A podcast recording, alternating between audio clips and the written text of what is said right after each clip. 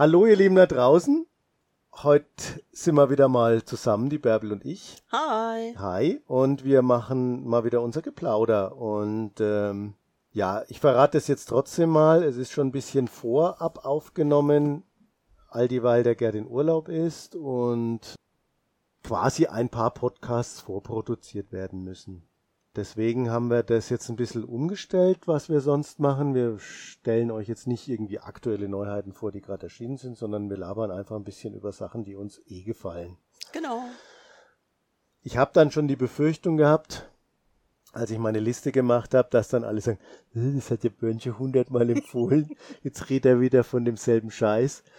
Vor allem der Olli L wird es sagen, weil der meine Sachen ja auch immer sehr genau verfolgt. Aber ist mir egal. Das ist gut. Beziehungsweise, eigentlich will ich natürlich den Ball dann auch ein bisschen an die Bärbel weitergeben, mhm. weil von der wisst ihr gar nichts, was der, also ihr wisst schon, was ihr aktuell gefällt, aber was so vielleicht ihre Best-ofs sind oder was sie, Bücher, die sagt, das könnte ich jedes Mal lesen, wenn es mir schlecht geht, dann lese ich das Buch, dann geht es mir wieder gut oder irgendwie sowas. Da hat ja jeder so seine Sachen und da wollte ich ja eigentlich jetzt dieses Mal so ein bisschen drauf eingehen. Genau. Okay, dann starte ich mal. Der Burn hatte gemeint, wir machen einfach mal eine drei Best-of. War für mich schon total schwierig, das so runterzubrechen. Ich würde jetzt mal sagen, das ist eine vorläufige Best-of. Drei Best-of-Ever, drei Mangas und Best-of-Ever, drei Bücher ja. habe ich jetzt dabei. Das ist ja immer so eine Sache mit diesen Best-ofs, ne? Genau. Die Leute kommen hier rein und sagen, was ist eigentlich dein Lieblingscomic? Und dann, das ist ja nie der gleiche.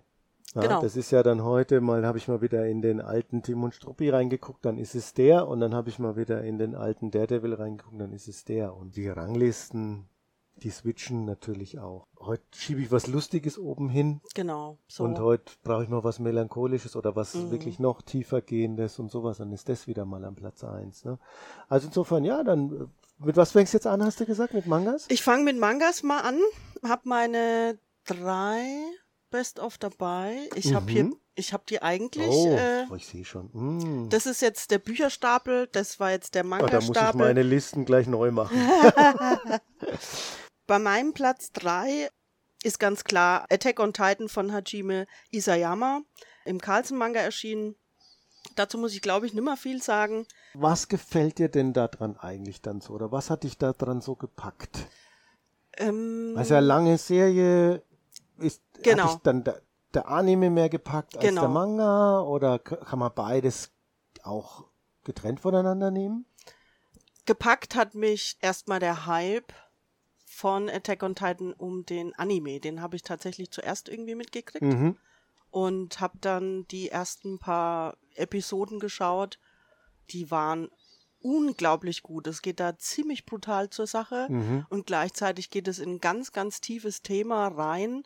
Menschen werden von Titanen aufgefressen und es ist überhaupt nicht klar, warum das eigentlich so passiert, was in der Welt so los ist, wie es dazu kam. Es war für mich einfach total bildgewaltig, der Anime. Und dann musste ich sofort nachlesen, wie mhm, geht's weiter. Mhm, mhm. Da, da kann ich immer nicht an mich halten. Ich musste es dann immer genau wissen. Die Zeichnungen von den Mangas haben mir jetzt nicht ganz so gut gefallen.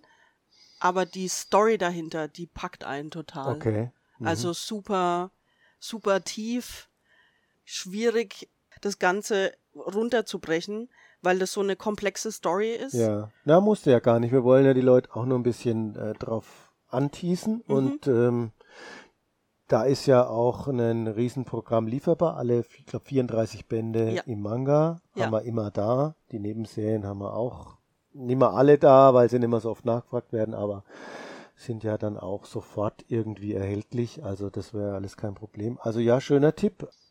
Dann kommen wir zu meinem Platz zwei. Das war tatsächlich eine Empfehlung von dir. Von mir? Ja. Uh. Vorher auch den, ähm, den Anime gesehen. Das ist ein alter Klassiker eigentlich schon. Und zwar Monster von Naoki mhm. Urasawa, ähm, mhm. erschien beim Carlsen Verlag. Ja. Ein preisgekröntes, brillantes Meisterwerk. Der Thriller-Kunst, möchte ich mal so dahin sagen, mhm. quasi. Mit einer Prise Mystery. auch wieder komplex und die Story, die kriecht dir einfach unter die Haut. Das ist Wahnsinn. Das, ja. Ja, da kann ich, ich dir nur zustimmen und es war ja damals schon ein schöner Geheimtipp und dann gab's das halt gar nicht so arg lang. Na, das war dann, ah. das waren diese achtzehn Bände bei, bei mhm. Ehapa Manga damals, kamen dann raus und wie dann die Serie zu Ende war oder vollständig veröffentlicht war, zack, bumm, dann gab's schon wieder nicht mehr alle Bände, also konntest du es nicht mehr empfehlen und die neue Carlsen-Ausgabe ist super schön in den neu, neuen Bänden, neuen, ja. neuen Bänden. Da muss wohl auch der Anime recht äh, gut sein. Fantastisch, sensationell. Und, und aber auch wirklich der Manga. Und kleines Schmankerl obendrauf, spielt ja in Deutschland. Genau, spielt in Deutschland. Und auch wirklich die Schauplätze sind, sind geil übernommen und geil dargestellt. Ja, und total. So, ne? äh, Köln, ja, Stuttgart, ja. Wahnsinn. Ja. Also... Ja, echt so ein bisschen unter der Decke Flieger-Manga, ne? So, also so unter, unterm Radar Flieger-Manga, so muss man sagen. Ja? Ja. So kennen gar nicht so viele, aber ist wirklich ein schönes Ding. Ja, wunderbar. Bei Platz eins, einer meiner ersten Mangas, first published neunzehnhundertzweiundachtzig, also auch noch in meinem Geburtsjahr. zweiundachtzig Dort, war zweiundachtzig, das aber in Japan. In Deutschland kam er dann einundneunzig raus. Krass. Und ich habe dann damals noch neun Komma fünfundneunzig deutsche Mark äh, bezahlt dafür. Sie hat sogar das Original hier vor mir liegen, neun Mark fünfundneunzig. Die erste Ausgabe, Rostiger Engel. Genau. Rostiger Engel. Rostiger Engel erschien damals noch unter Carlsen Comics. Ja. Und da hatten ist, sie noch gar kein eigenes Manga-Label, ne? Genau. Hm. Und äh, ja, Battle Angel Alita. Ich glaube, den meisten Jüngeren ist der wahrscheinlich bekannt von dem Film jetzt, der vor ein paar Jahren rauskam. Ich empfehle da allerdings den Manga definitiv. Und äh, du empfiehlst den Manga, weil der Film einfach nicht, nicht so krass ist, nicht so krass gut ist. Da zeig weil, ich die da Hintergrund, weil, weil die Hintergrundstory dann, das, ist, das wird nur so, an, das wird nur so, so ange- angeteased. Das ist genau. Übrigens bei, dem an, bei einer anderen Klassikverfilmung, die ich jetzt gerade aktuell gesehen habe, nämlich Ghost in the Shell, auch so. Yes! Der Manga mega geil und die, die Realverfilmung, die ich jetzt gesehen habe, also echt schwach. Echt ja, schwach. Es ist aber, also wir haben den, wir haben den neulich auch wieder angefangen mhm. und der Mario meinte, der altert schlecht. Ja. Äh, ja, der ist auch von, den, von der Technik, von der Tricktechnik nicht so besonders toll gemacht. Ja, aber ich habe da noch, das ist so für mich so, wie soll man sagen, das ist für mich halt so Kult. Also okay, deswegen mag okay. ich den so arg. Ja, und das gibt's ja immer mal. Genau, mhm. und deswegen ist Battle Angel Alita für mich auch absoluter Kult. Also ähm, da auf jeden Fall dann entweder den Manga lesen. Genau, den oder Manga die, lesen. Oder die Anime-Serie gucken, nicht die ähm, Real. Es gibt nur... Bisher gab es keine Anime-Serie. Es gibt einen Film. Ah. Den hatte ich damals auch noch auf Videokassette. Okay, da gab es nur einen Film. Das habe genau. ich jetzt gar nicht mehr auf dem Schirm gehabt. Ja, ja gut, also so wie, so wie ich es jetzt im, im Kopf habe, gab es eben einen Film und der hält sich stark an die Vorlage, so was ich noch im, im Gedächtnis habe. Und es ist ein fesselnder, dystopischer Cyberpunk. Mhm. Die Alita ist natürlich eine starke Charaktere und insgesamt ist es eine gute Charakterentwicklung, super rasante Action. Ja, und wenn ihr euch mal die Grafiken anschaut, das ist auch wirklich genau. auch also, absolutes Top-Niveau. Ja. Also wirklich. Und, ja. und dann muss ich wieder aus Händlersicht, komme ich jetzt mal wieder mit meinem, da gibt's natürlich auch eine schöne Neuausgabe, die ja. Perfect Edition beim Carlsen Verlag, die wirklich grandios ist. Die erste Serie sind es dann, glaube ich, vier Bände, dann kann man sich schön im Schuber zum Beispiel sogar kaufen. Und auch die Nachfolgeserie Last Order gibt es jetzt auch in der Perfect Edition. Die Mars Chronicles noch nicht, aber die werden dann sicherlich dann auch irgendwann nachziehen. Die gibt es noch in der normalen Edition, aber auch da alles lieferbar, alles geil zum Einstieg haben wir immer da, können da auch voll loslegen. Also ja, ja super, ja genau. super schön. Das waren meine das drei, waren deine drei Mangas. Best of Mangas äh, momentan. Ja, da kann ich ja gar nicht mal gegenhalten hier mit so genialen Empfehlungen.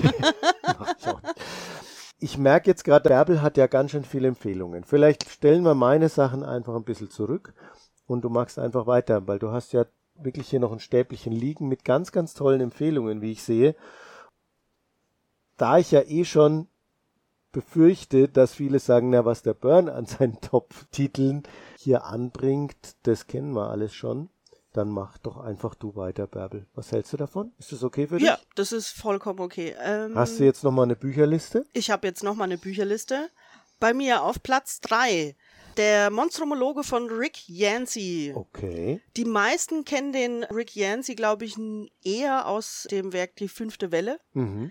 Der hat mich damals überhaupt nicht interessiert irgendwie oder als der rauskam, aha, keine Ahnung. Okay. Und es ist eigentlich ein Jugendbuch.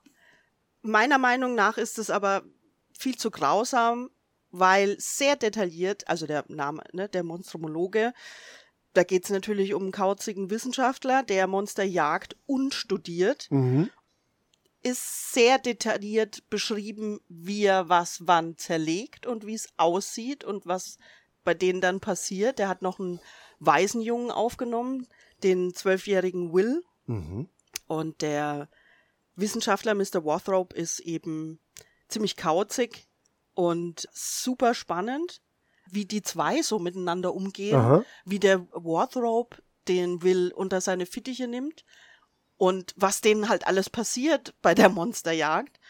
Was mir auch sehr gefallen hat, war die Aufmachung von der Covergestaltung.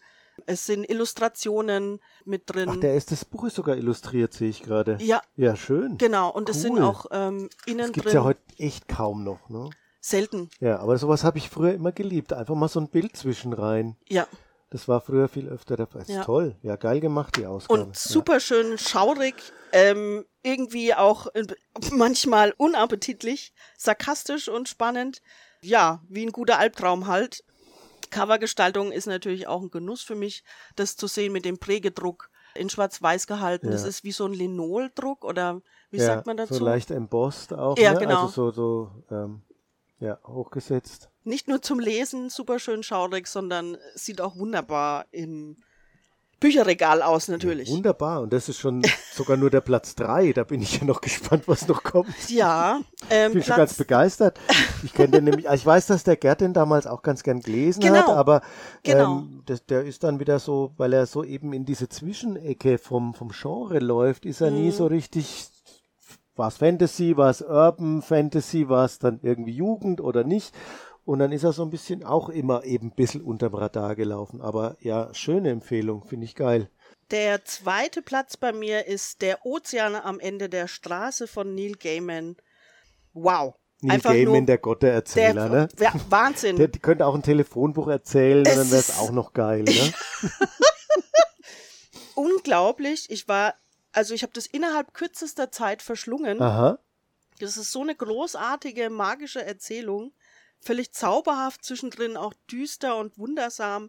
Also ich hatte das Gefühl, ich werde sofort in diese Story eingezo- mhm. eingesogen. Mhm. Als es fertig war, also ich habe das ja schwupp und dann habe ich es aufgegessen und dann war ich so völlig perplex erstmal. Ich war so fertig mit der Welt. Ich war so, scheiße, wo bin ich hier? Ja, scheiße. Also das werde ich auf jeden Fall noch mehrmals in meinem, in diesem Leben. Siehst du, das meine ich. Das sind so, es gibt, da gibt's nicht viele Sachen, die einem so begegnen, die ja. du mehrmals liest. Weißt du, schau mal, wir, wir sind ständig dieser Flut ausgeliefert. Jeden Monat erscheinen neunzig Mangas, neunzig Comics, hundertzwanzig Bücher, dreiundneunzig Millionen Spiele und, und, und. Es ist ja ständig Flut, Flut, Flut, ja. Serie, hier, ja. Netflix, neuer Channel, ja. dann Paramount, ja. Disney Plus, Apple Plus und sehen, sehen, sehen. Ja. Und dann Für, für ein zweites Mal gibt es überhaupt nicht mehr die Muße und die Zeit. Und, und dann hat man immer mal was, wo man so sagt, Mensch, ey, das ist wirklich was, das, das muss ich nochmal irgendwann mir nochmal reinziehen. Ja, das muss, da ist so viel drinnen, das ist so, weil früher war das anders, wie ein, ich will jetzt nicht wieder als alter Mann von der Jugend erzählen, aber da gab's einfach, ja, das, der Witz ist, es gab einfach nicht so viel und du hast die Sachen tatsächlich auch öfter lesen müssen, weil dann kam halt erstmal nichts Neues und aber auch da sind's dann natürlich, hast du natürlich auch ausgewählt, welches willst du nochmal lesen oder welches kommt nur in die Tonne oder, oder steht halt jetzt im Regal und so, ne? Und ähm, ich mach's bei mir mal ganz, ganz kurz. Jetzt schiebe ich das mal ganz schnell zwischen rein, weil wir bleiben dann heute nur auf deinen Sachen. Also bei mir ist es zum Beispiel büchermäßig der Flowers for Algernon, also Blumen für Algernon von dem Daniel Keyes. weil da auch eine schöne Geschichte mit verbunden ist, dass der Hermke mir das schon in ganz jungen Jahren geschenkt hat. Das gab es dann damals nicht, nur hat er wieder mal eine Ausgabe irgendwo ausgegraben und dann hat er gesagt, Bernie, das, dieses Buch musst du unbedingt lesen. Und ich glaube, ich war fast damals wahrscheinlich noch ein wenig zu jung, aber ich habe es trotzdem gecheckt. Das ist ja auch so ein wunderbares, herzergreifendes Buch. Da erzähle ich euch das nächste Mal Details drüber, weil sonst ufern wir heute aus. Und das ist aber sowas, ein zweites Mal lesen. Oder was bei mir da auch draufsteht, ist Per Anhalter durch die Galaxis, was ich wahrscheinlich siebzigtausend Mal gelesen oder gehört habe. Ja? Und ich glaube, das ist ja wahrscheinlich der meistzitierte Titel, kommt ja auch immer mal in Podcasts vor, ein Zitat von vorne, von hinten oder irgendwie. Ja, also das, eben das sind diese, diese Juwelen, die, also die für einen selber ja. subjektives Juwel ja, sind. Natürlich, genau. Muss nicht für jemand anders sein, aber ich denke mal, wenn sie für uns schon so ein Juwel sind, dann sind sie für jemand anders zumindest immer noch überdurchschnittlich gut. Und definitiv. Deswegen, ja, ich bin echt ähm, sehr angetan von deiner Liste, weil es echt ein bisschen auch Sachen, mit denen ich gar nicht gerechnet habe, sind. Ist wunderbar. Danke. Und jetzt kommt dein Platz, Platz eins. Nummer eins. Platz eins. Ein Schwergewicht.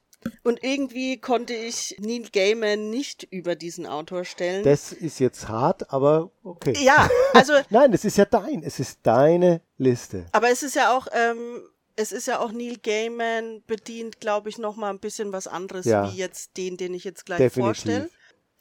Der Epos, der da erzählt wird, der ist einfach so viel mehr und ein, es ist ein Grundpfeiler der High Fantasy. Und beeinflusste oder beeinflusst immer noch immens viele andere Werke von anderen Kunstschaffenden international. Für mich Platz eins ist J R R Tolkiens Der Herr der Ringe.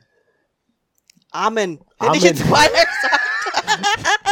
Also da, der Titel sagt alles. Ich muss dazu irgendwie, dem ist nichts hinzuzufügen. Ja, es ist ja... Also, äh, das außer Fanfaren oder das Horn von Gondor. Ja, es ist ja fast egal, welche Fantasy du liest. Du wirst immer was finden, was eigentlich Tolkien in dieser Welt kreiert hat, ja. Ja? Was, was er erfunden hat. Und jetzt haben wir, da haben wir die Comic-Serie, wir haben die Elfen, wir haben die Orks, die Magier, die, Orks, die Goblins, ja. Und dann denke ich mir, das ist ja eigentlich ja.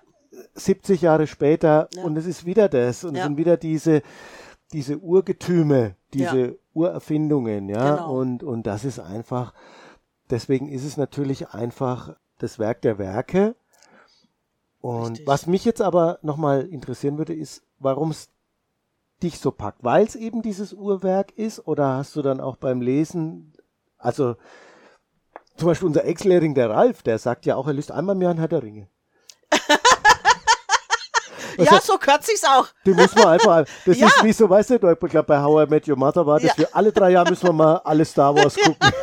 So, so ist es auch. Und, also, und das ist, das ist ja genau das, was ich, was ich meine, ja. Das mm. ist dann so, das hat mich einfach so bewegt und so, so gerissen, ja. Ja, also total. Ich habe das damals, glaube ich, als Jugendliche in die Hand bekommen, eine Empfehlung von einer anderen Freundin, die das wiederum von ihrem Vater irgendwie hatte. Und wir haben damals viel Wolfgang Holbein äh, mhm, gelesen in der Zeit. Mhm. Und ich war völlig weggezimmert. Mhm. Ich bin aber natürlich auch jemand, der ein bisschen ungeduldig ist und fand es aber auch irgendwie spannend, wie man innerhalb von fünfzig Seiten einen Grashalm erklären kann, beschreiben kann, fand mhm, ich mhm. unglaublich.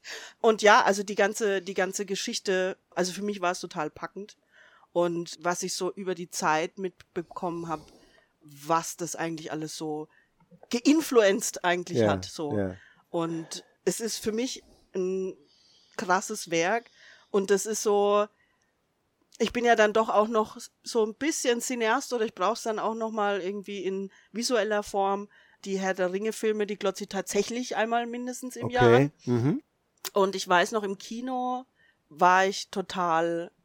Also ich habe geweint, ich, hab, ich, ich war fix und fertig bei der Umsetzung von okay. Peter Jackson. Aha. War Wahnsinn. Und genau, also habe ich deine Frage richtig beantwortet? Du hast meine Frage wundervoll beantwortet, das, genau das wollte ich hören. Und ich bin genau, und ich deswegen, ich bin jetzt eigentlich Find Bist unser, du glücklich? Ich finde unser Gespräch gerade genau, das ist genau dieses Herzblut, was ich wollte heute, und, und dieses, worauf es eben ankommt manchmal, dass man eben Bücher hat, die einen wirklich bewegen, wirklich, wirklich bewegen, und dann sind es eben die, die liest man nochmal, die sind, die kommen nie aus dem Bücherschrank raus, die wird man nie hergeben, egal wie verzerfleddert die Ausgabe ist oder sonst wie, ja, und dann hat man sie natürlich nochmal in der Luxusedition, ja, da steht kommt, die man aber, die man natürlich nie anlangt, es sei denn mit einem weißen Handschuh oder ja. sowas, ja, ist ganz klar, aber genau das ist das, das ist ja das, was wir dann so gern vermitteln, und dann gehen uns ja das Herz auf und die Tränen runter, wenn wir dann es schaffen, wir geben das jemandem als Empfehlung und er sagt dann das Gleiche. Ne? Ja. So, und dann so, oh. ja. Schön. Ne? Also, Schön, man braucht auch was fürs Herz. Ja, also, dann würde ich jetzt mal sagen, dann kommen wir mit unserer kleinen Sommer-Zwischen-Episode heute zum Ende und ich... Herbst-Episode. Herbst, eigentlich ja schon Herbst-Episode, genau. Kommt ich raus. Halte die Spannung offen mit meinen bewegenden Büchern, weil das wird jetzt heute für einen Podcast zu viel. Der Olli L. kann sich zurücklegen, der kennt sie eh schon. ja. Ich kenne sie noch nicht. Ich bin, ich bin sehr gespannt. Ja, du... du ich habe eine Ahnung, meinst du? Genau, du hast bestimmt eine Ahnung. Und ähm, schauen wir mal. Ja, dann komme ich hiermit mal zum Ende für heute. Alles andere wird getrost als Spannungselement so in den Raum gestellt. Mhm. Und wir verabschieden uns. Eure freundliche Bärbel aus der Neighborhood. Bye. Und ciao, ciao und bye, bye, euer Bern.